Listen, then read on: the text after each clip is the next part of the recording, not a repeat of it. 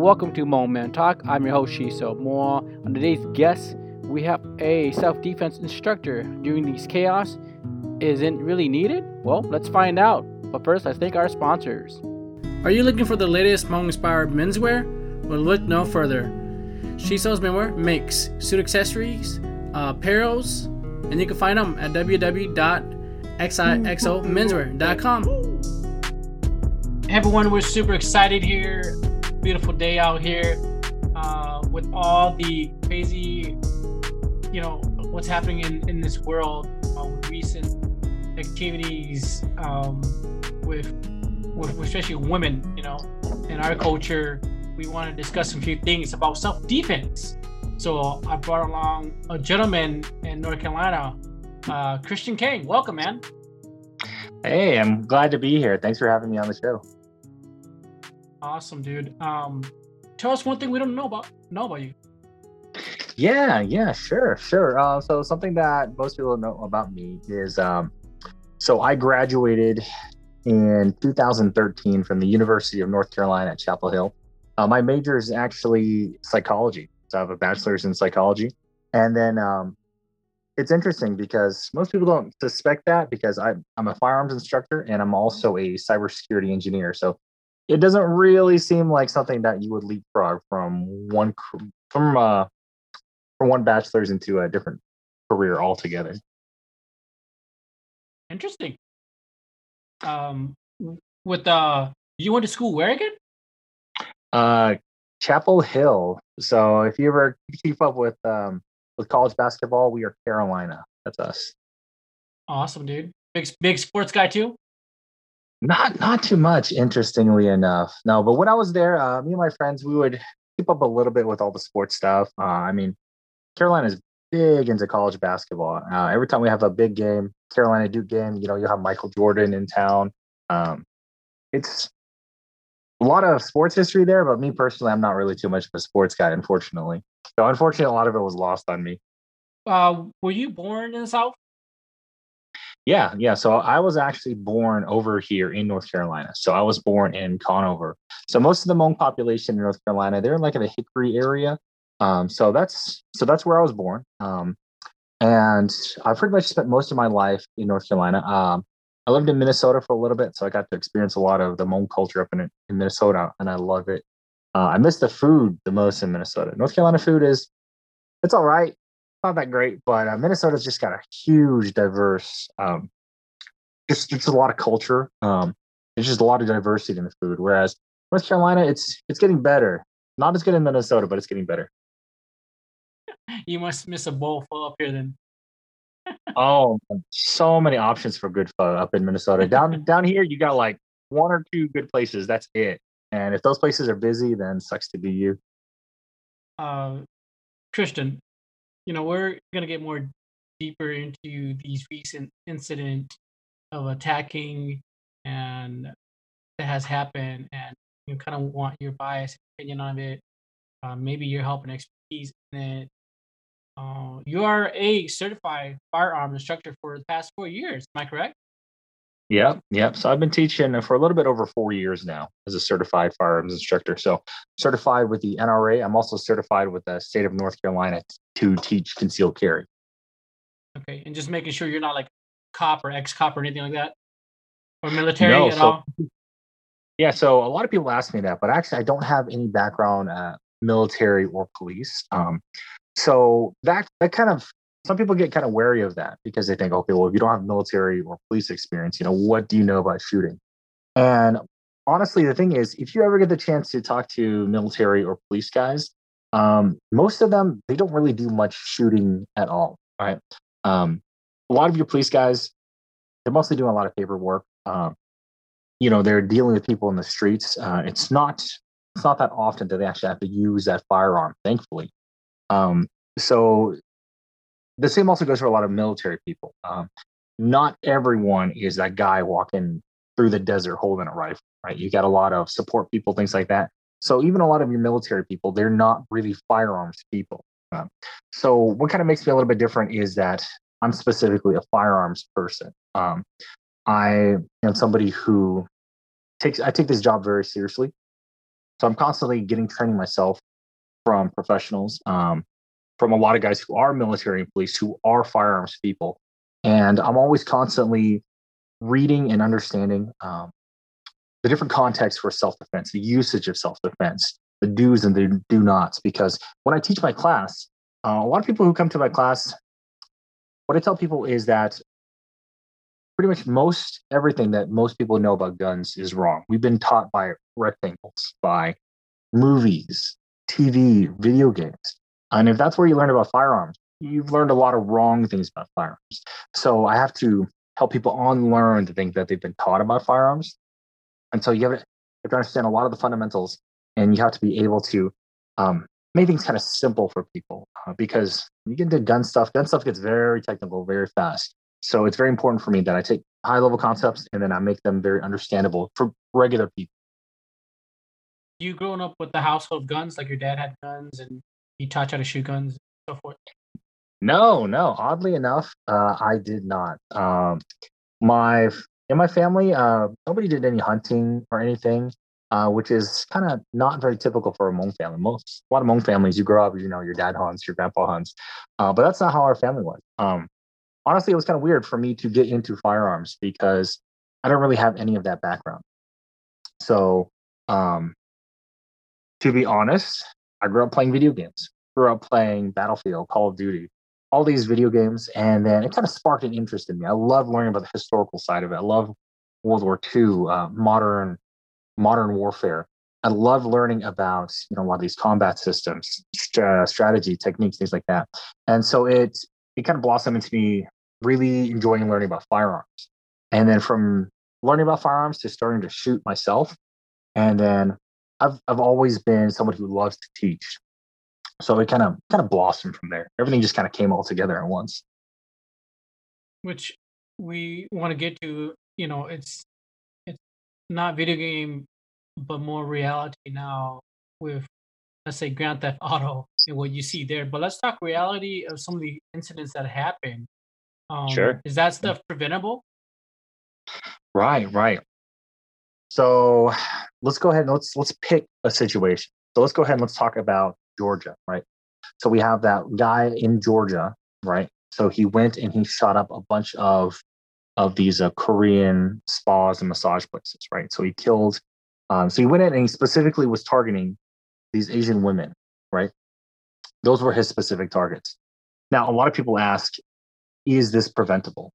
And honestly, it's very difficult to say if these things are preventable. Because number one, we're kind of in a Pandora's box type of situation, right? When we kind of think about it that way, there are hundreds of millions of firearms in the US, okay? So actually getting firearms out of the hands of bad people is kind of a difficult thing to do. So a lot of what people talk about is we need like better background checks. We need better mental health checks.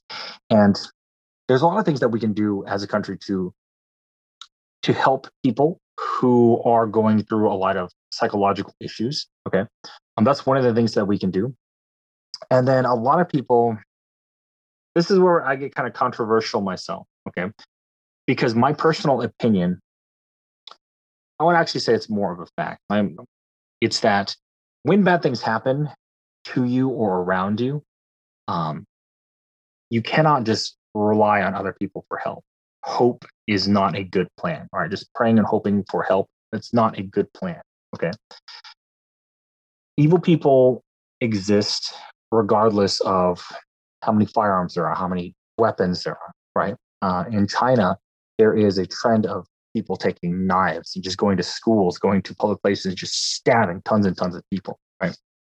So when we talk about are these types of situations preventable, it's very difficult to prevent, number one, because all the guns are out there. And it's going to be difficult for you to go and round them all up, okay? Once the cat's out of the bag, it's going to be very difficult to kind of round all these up. Number two, what also makes it very difficult is that regular people have the right to carry firearms, okay? And then when we talk about like those background checks, we talk about like mental health stuff. sometimes it happens that these people, they are able to pass these checks, right? Because they haven't actually done anything bad before. Okay. And so it's not something that you're going to see go away in any society, I would say, because the larger society is, the more on the fringes of those societies, you have these people who are very hateful, who are very evil, who want to hurt a lot of people, and they will find a way to do so. Okay. So in my honest opinion, it's not something that's going to go away anytime soon. It's not something that's easy to solve. It's not something that you can solve within the next 3-5 years. That being the case, this is why I push self-defense. This is why I push being able to take care of yourself, because evil people aren't going to go away, right? You're always going to have to deal with evil people. A lot of people don't like the idea that you may have to defend yourself against an evil person one day. A lot of people don't like that. They want to feel very safe where they are. And I want people to feel safe where they are, right? But in the same way that we require people to wear seatbelts, in the same way that we require buildings to have fire extinguishers, it's good to have a plan on how to deal with these types of problems. How do you deal with people who want to hurt you, hurt your family, right? You should have a plan. You should have some basic skills to protect yourselves and protect your loved ones. So that's where we kind of get into what I teach with concealed carry, is that for regular people, this is the class specifically tailored for just your everyday Joe who doesn't really know guns, doesn't really know self-defense, doesn't really know any of this stuff. I target them because I want them to kind of start building skill sets, right? Protect yourselves, protect your loved ones. And then you also end up protecting the people around you as well, right? Because if you have that good person there who has the skill sets, the tools, and the capability, you are able to protect those innocent people like in your immediate area, right?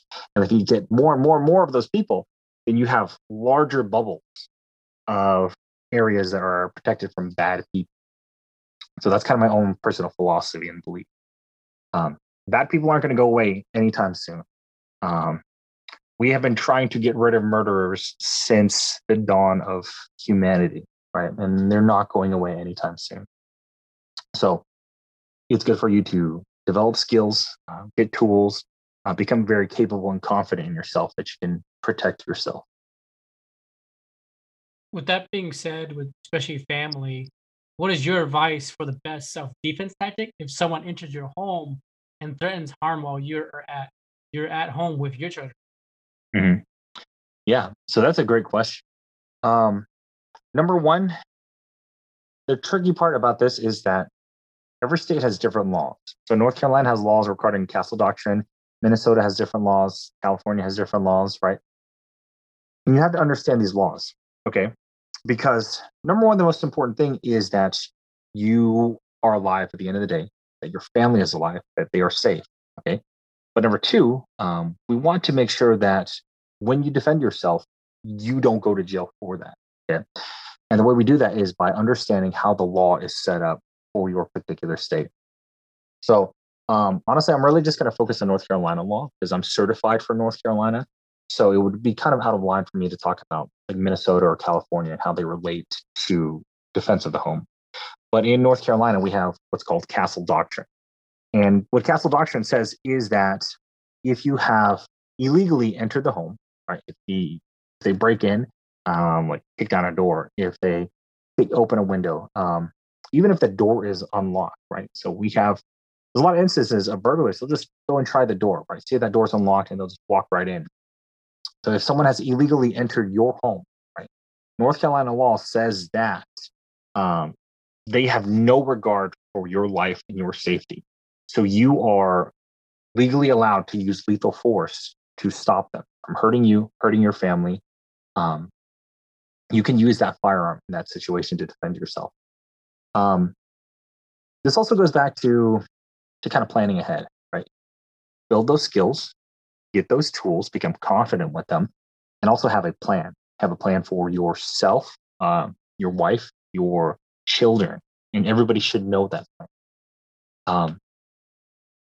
So if I were to talk about my own home defense plan, This is where we start going into the nitty gritty details, okay? Because these plans start to get, they don't get complicated, but there are nuances to the plan. One of the nuances to the plan is, one of the things that we've been seeing is that when people call the police, or when people have the police called to their houses, not necessarily for bad things, okay? If the police ever come to your house, and sometimes the police come to your house late at night, right? So a lot of people say, okay, I'm going to answer the door with my gun. I got my shotgun. I got my pistol. I'm going to answer the door like that. If they come to the door and you have a gun when they are there, more likely than not, police officer is going to shoot you, okay? We have seen this time and time again. Police officers, they're trained to respond to threats, okay? A lot of departments, there's a lot of controversial police training. And one of those controversial police trainings is that if there's even a hint that there's a lethal threat against a police officer's life, you just draw and shoot. That's what the police officers are taught. All right, so that's why a lot of times we see with these police officers, they mistake toys, they mistake wallets, they mistake cell phones for firearms. As soon as they do that, they draw and they fire, right? And we get innocent people who are shot by these officers who just detect a threat and then immediately they shoot. And that's what we're seeing a lot of times when police officers, they come to the house late at night, right? They knock on the door. Maybe the neighbor said, I think I hear them arguing, or maybe an alarm company will get an alarm call. And sometimes they will mess up the address and they'll send police to your house, right? And if you open that door late at night and that's a police officer there, the police officer will not hesitate to shoot you in your own house.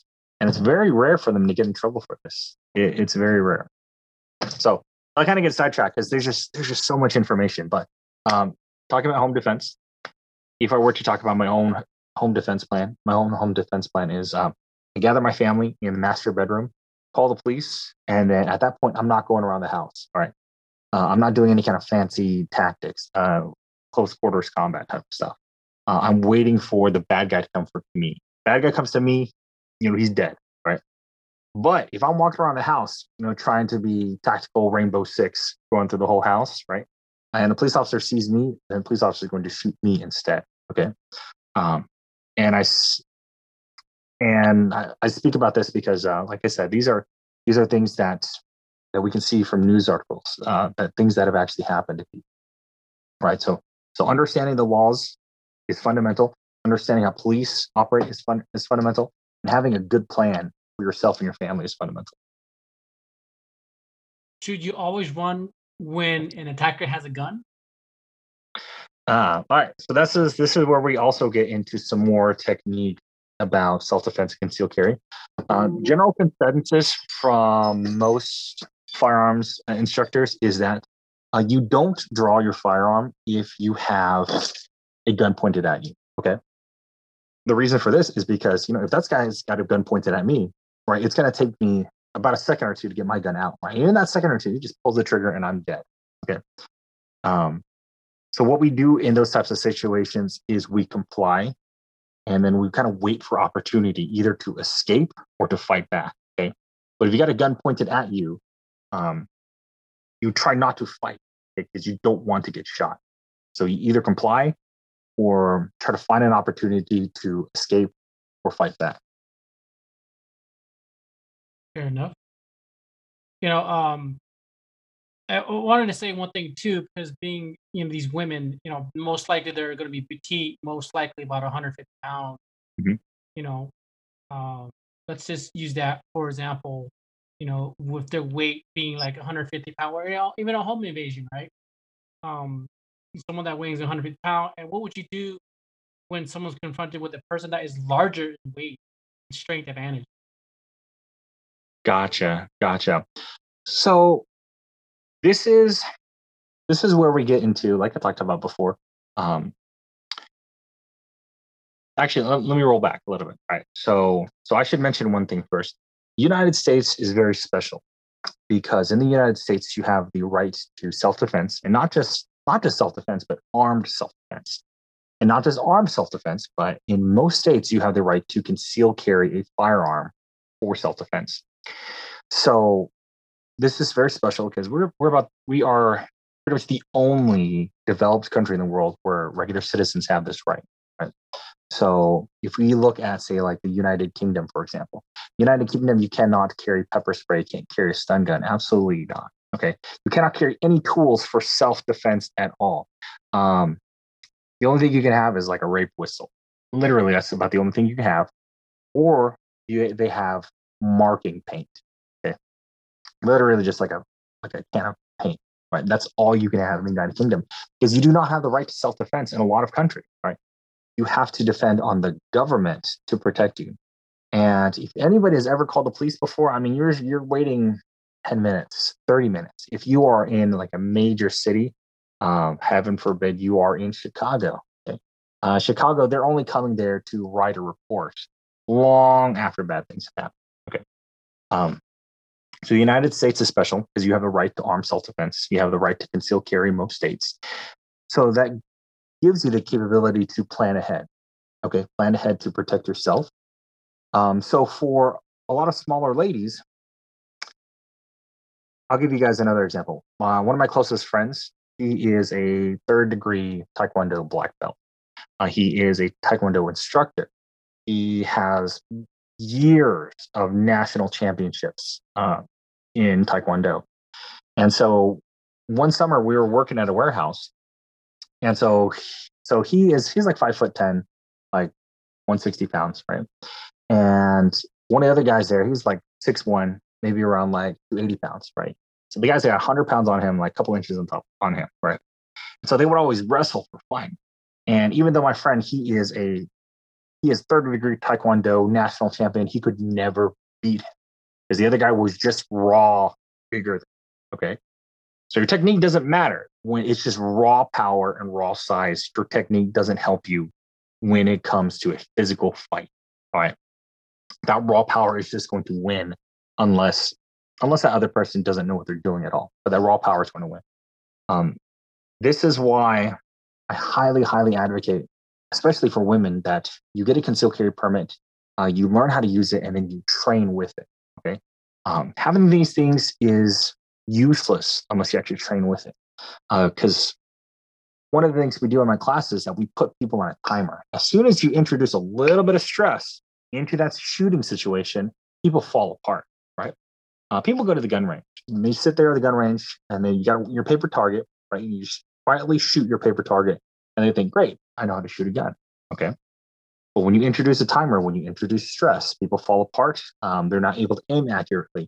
They forget, okay, which one drops a magazine? Which one do I do to reload a round, right? What happens if your gun jams? People fall apart under stress because they did not practice. They did not train.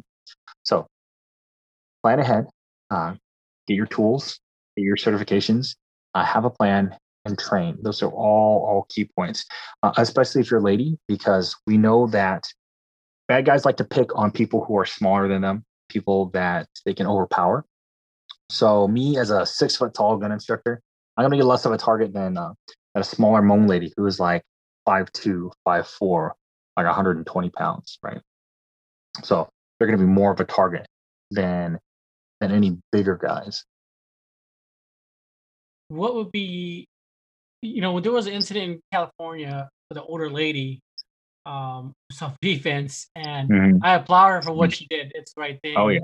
What would be the single best self-defense tip, maneuver, move you could give small frame 60-year-old women who's in relatively good physical shape? So this is where I tell you to be careful about saying that. The reason is because a lot of times you go on social media and then you see this cool video of, all right, you get the small girl, and then she does like this judo flip, grabs a guy, flips him over, or like kicks him in the groin, and there's one really flashy move. We've all seen those videos, right? A lot of ladies share those videos and say, like, okay, ladies, do this type of move to get away from a guy. The problem with that is those moves, they don't work unless you actually train with those, okay? Just like any other self-defense tool, if you do not train with it, you're not going to be able to remember it. You're not going to be able to execute it, right? So I can't. There's not a specific one simple thing that I could tell like a smaller lady to do in order to protect herself easily, right? Unfortunately, my advice is much more difficult than that. You kind of piggybacks on what I was talking about earlier, is that get the tools, get your certifications if it's required in your state, and get training and practice with it, right? If you don't have all those things, if you don't have that skill set, if you don't have that practice, then it's going to be completely useless to you, unfortunately. So it takes time. It's actually something that you have to work on. And these are perishable skills. So you kind of forget these things. You lose these things if it's not something that you upkeep every once in a while. I heard about pepper spray. I mean, that would shoot, what, 15, 20 feet? That was recommended for women to keep in their homes, you know, rather than a gun. Yep. What do you recommend? Yeah, actually, so I talk a lot about self-defense, and I have a lot of self-defense tools. Let me grab my pepper spray really quick, and then I'll kind of talk a little bit about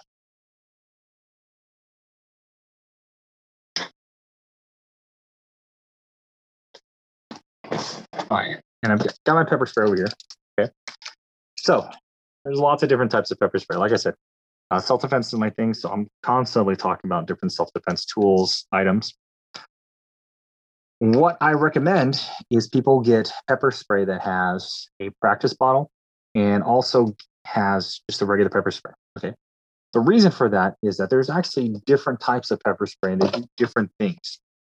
So if you don't know what your pepper spray does, then you're not going to be able to use it effectively. So, for example, we got the small one here versus the big one. The small one shoots in a mist, kind of like a cleaning bottle, okay? This bigger one shoots in a stream, like a water gun, okay? What that means is that this one has a range of about 1 to 2 feet. It also means that if the wind is blowing towards you, you're going to get pepper spray in your own face, all right? This one shoots in a stream, and it comes with a practice bottle. And the first couple times that I practiced with it, I realized that it's difficult to aim, okay? When you grab this thing is round, so it's not very apparent where you're aiming. Okay, so it actually took me a couple tries before I was able to every time pick it up, point at the same spot, and I was able to hit it right. Just like I talked about before, firearms training, martial arts training, pepper spray also takes training as well. So I tell people, I got this from Academy Sports. This was about $15. Came with the pepper spray, came with the practice bottle. You're going to carry pepper spray, you need to get a training bottle and practice with it. Having the pepper spray is useless if you don't know how to do it. It also has a safety, right? If you don't know how to disengage that safety under stress, like I said, under stress is where people fall apart. Get training and practice with it. You know, with that being said, with all the recent incidents and what has happened, let's talk about a little bit about you. Have you been bullied in high school? Yeah, and I think that's something that I got a chance to talk to you about before. But honestly, most people will probably say that's the typical Asian American experience, is that you're different, you don't fit in, especially over in North Carolina, where there's not a lot of Hmong people here. So you definitely stick out, right? So just growing up, you always have people kind of picking on you, and especially being younger, I was very quiet, kind of shy type of person, and it wasn't until high school that I was able to. Number one, I got big, right? I grew up to 6 foot tall, and number two, I was able to find my own voice and stand up for myself, and not only that, but I was empowered to stand up for other people. Okay. And there were people who stood up for me, and I looked at that and I said, that's what I want to do. I want to stand up for people who don't have a voice, people who aren't able to stand up for themselves. That's what I want to do. And that kind of carries on into what I do now. And that's how we give you the Sifu name, Instructor Kang. Am I correct? I guess so. I kind of gave that to myself, but people call me that now, unironically. So I appreciate it. You know, being a certified firearms instructor, it seemed with a lot of recent incident, you have a few more women than usual that has come and want to learn about the safety, not firearms, but only self-defense. Am I correct? Yeah. So that's a trend that we've been seeing in our classes. Is when I started in back in 2017, it was either 2016 or 2017 when I started. My classes were typically about 90% men and 10% women. So of a class of like 20, 25 students, there would be like 2 or 3 ladies in that class. Nowadays, I'm seeing about a 50-50 split. So there's a good balance between the ladies and men who come to my class. And honestly, like I mentioned before, that's something I'm very happy about, because when we kind of look at the behavior of bad guys, these predators, right? They want to pick on people who are smaller than them, people that they think that they can overpower, right? So big guy, they're not really going to focus on me, but they're going to more focus on somebody like my wife, who's that much smaller Hmong lady. So that's definitely something that we see. I was just curious of what some of these Hmong lady that has enrolled and what their objective is. Yeah, I get it's self-defense, but of what? Is it going to be, I'm assuming from that, maybe rape, incidents, self-defense? I just wonder what their objective is. Yeah. So one of the ladies who took my class, she shared a story with me that she and her boyfriend, they went to go to a gas station late at night. And so the boyfriend's pumping gas, and then she goes into the gas station. And then as she's walking around the gas station, kind of notices that the store clerk is kind of eyeing her, and he's kind of following her around. And so she's kind of weirded out by it, right? So she goes into the cooler where all the beer is, that beer cave. So she goes in the beer cave, and then the store clerk, he follows her in there, and then he goes in, and then he locks the door, okay? And he says, "I'm not going to let you out unless you perform this sexual act on me." Okay. And so she freaked out. So she's yelling and screaming for him to let her out. Right. And eventually he gives up and he lets her out. Right. So she's terrified and she runs out of there. Okay. And so in that type of situation, she would very much have been justified in using a firearm to defend herself. Okay. Because there was a very credible threat to her life and her safety in that moment, right? She got locked in there by a much bigger guy, okay? And it would have been, she's not a martial artist or anything, right? So there's not really any way for her to fight her way out. Now, one of the things that I like to, let me grab my training gun. So this is my training gun. I use this for demonstrations in the classroom. Okay. So one of my big things is that I teach my students that, number one, the firearm is the last thing that we go to. Okay. We try to get out of the situation by just physically leaving. Number two, if we can't physically leave, we try to confront that person and say, "Hey, I don't have any problem with you. I don't want to deal with you.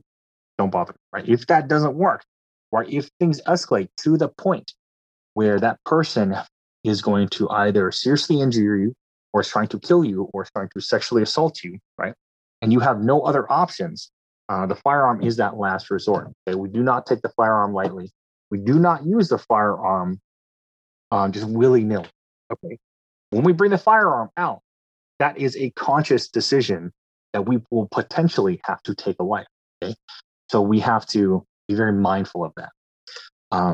The other thing I teach about self-defense is that when you bring out the firearm, when we actually talk about shooting in self-defense, we shoot until the threat stops. Okay? I don't teach my students shooting to kill. I teach my students shooting until the threat stops. If you shoot until the threat stops, you fire 2-3 shots into that person, there's a good chance that they're going to be dead. Okay? We shoot until the threat stops. Now, if we bring out that firearm and the threat stops, that person stops, they back off, then we stop as well. Okay? So we shoot until the threat stops. If the threat stops, then we need to stop as well, because taking a life is not a simple, easy thing to do. And if we don't have to do that, then we shouldn't.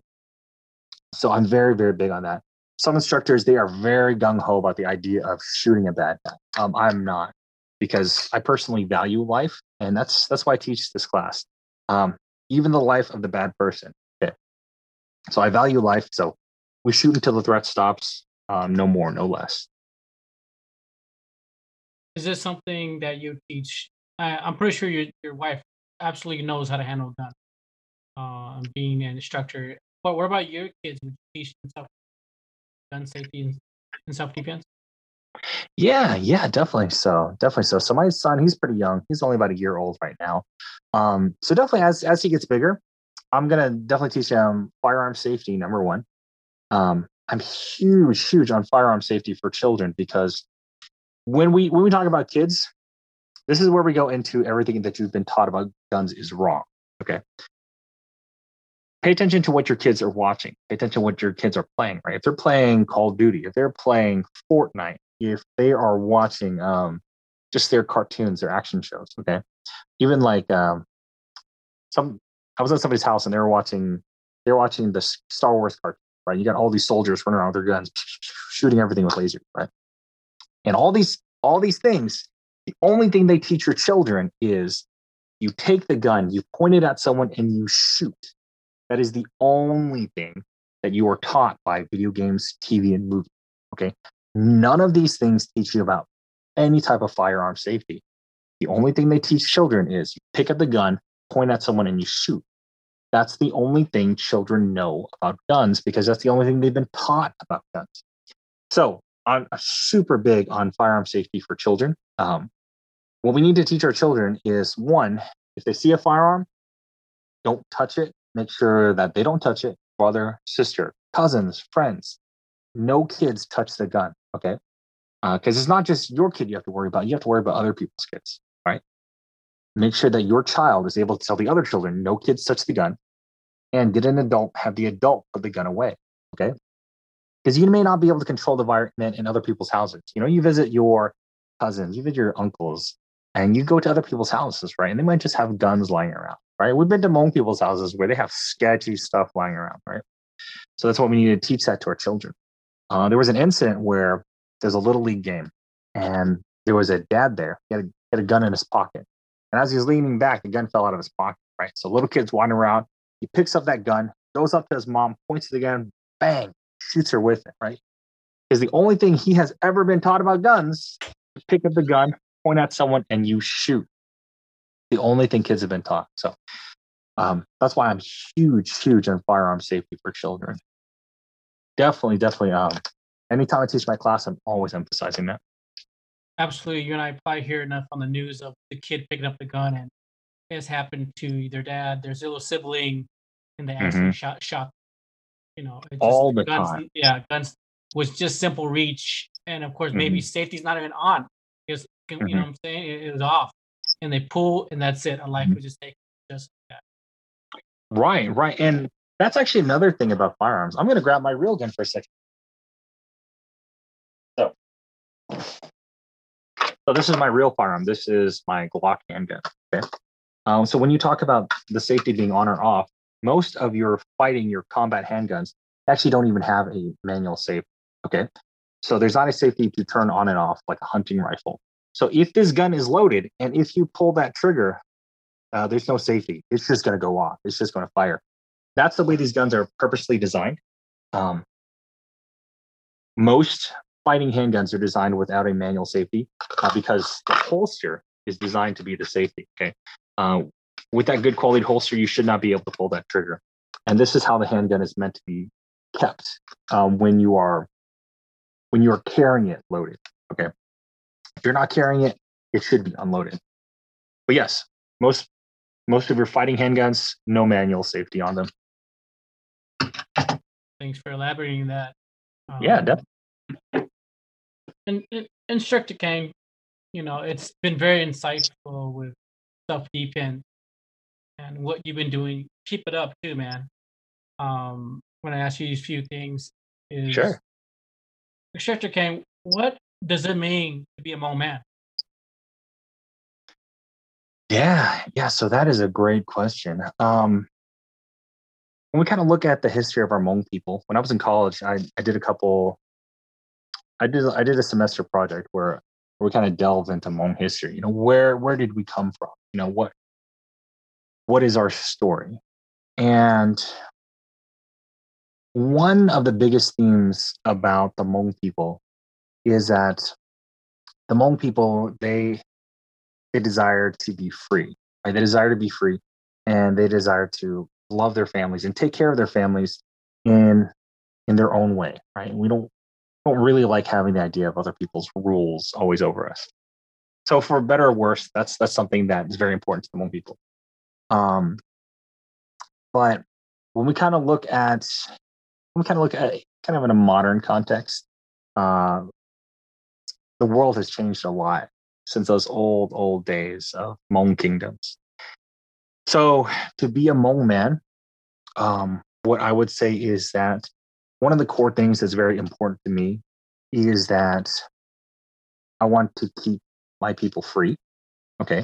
I don't want my people to worry about a lot of evil people out there who are going to hurt them because they don't like Hmong people, right? We hear that all the time, Hmong guys hunting and people coming to kill them.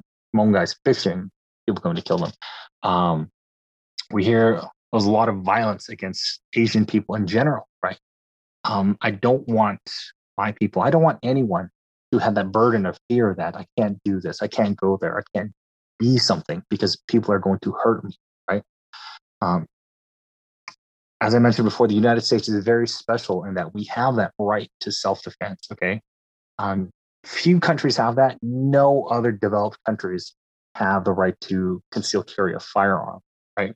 Because that is a huge, huge responsibility. So I teach this because these are your rights. Okay, you have the right to do this. You should take advantage of your rights, right? So I want my people to be free from being fearful of evil people. And I want my people to love their families, to take care of their families. I want our families to really grow, really flourish. One of the things that we know about the Hmong community compared to other Asian communities is that the Hmong community doesn't really flourish as much. So even when I was like in high school and college, I always pushed education to my peers. I pushed education to younger students. I went to a really good school, and I have a really great job now. I love my job, and so it's very important to me that that's another thing that I do is that I help young guys, even young ladies. I help them get into really good IT careers because that's what I know. I am a corporate cybersecurity engineer for a Fortune 150 company. Went to a great university, and I have a lot of background in that. So that's what I teach. I teach a lot of these young folks get into these careers. I've helped about 5 or 6 guys get into these careers now. They're making really good money now. A lot of them, they just thought, just be working in a factory for the rest of my life. But they're up there. They're making 6 figures, working for some really big names, and they're doing what I'm doing, helping their brothers, sisters, cousins come up into those really good careers too. That follows up to the next one with high school and yourself, meaning what would you tell Instructor Khang, tell the younger high school age Christian Khang about self-defense? Gotcha. I think a lot of us when we're young, we're kind of aimless. We don't really know what we're going to do. We don't know really what we're going to be. And I never really saw myself where I am today. And I think I was very worried about that. I know, especially when I was younger, I was pretty sad. I was pretty depressed because it really didn't seem like I was getting anywhere in life. And what I would tell my younger self is that what really helps a lot is if you have a goal, if you have a direction, and if you surround yourself with people who are in places where you want to be.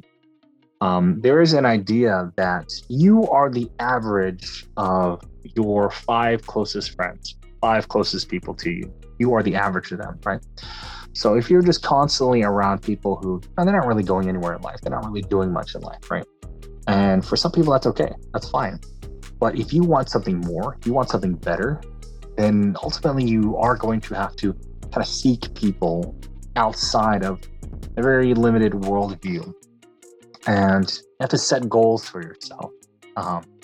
And that's something that it took me a while to do, to be able to figure out what I wanted to do and kind of set a goal for it and really work towards it. And then once I did that, things slowly started to get into place. I was able to finish college. I was able to find a place where I could build experience, start working for a good company, and then really work my way up. So that's what I would tell my younger self. Pay attention to who you are around, right? Because you tend to be the average of the people you're around, and to set a goal for yourself and really work for that. Don't give up on it. Last but not least, and we're very thankful for your time, where can we find you, man? Give us a quick pitch where we can get a hold of Instructor King. Yeah. So right now I'm mostly on Facebook. I'm on Instagram as well. You can find me under Instructor King. I'm working on building my website right now. I've kind of been lazy because we have just been busy for this past year, just doing classes on classes. So this past couple of years, we've gotten through about 700 students so far, and I just sold out 2 classes. I just got another one coming up, and that one's filling up fast too. So find me on Facebook, Instagram, Instructor King, and then hopefully soon I'll have my website up as well. Awesome. Thank you for your time, sir. All right, thank you so much. I appreciate it. Well, that ends our episode. If you haven't yet, visit our website at www.momentalk.com or find us on Facebook, Hmong Man Talk. Lastly, if you're listening on us on a podcast from Stitcher or Spotify, Google Play, or iTunes, please give us an honest rating. Also want to give a shout out to the intro and outro at coolcookeditup.beatstar.com. Check it out for the latest beats he's pushing out.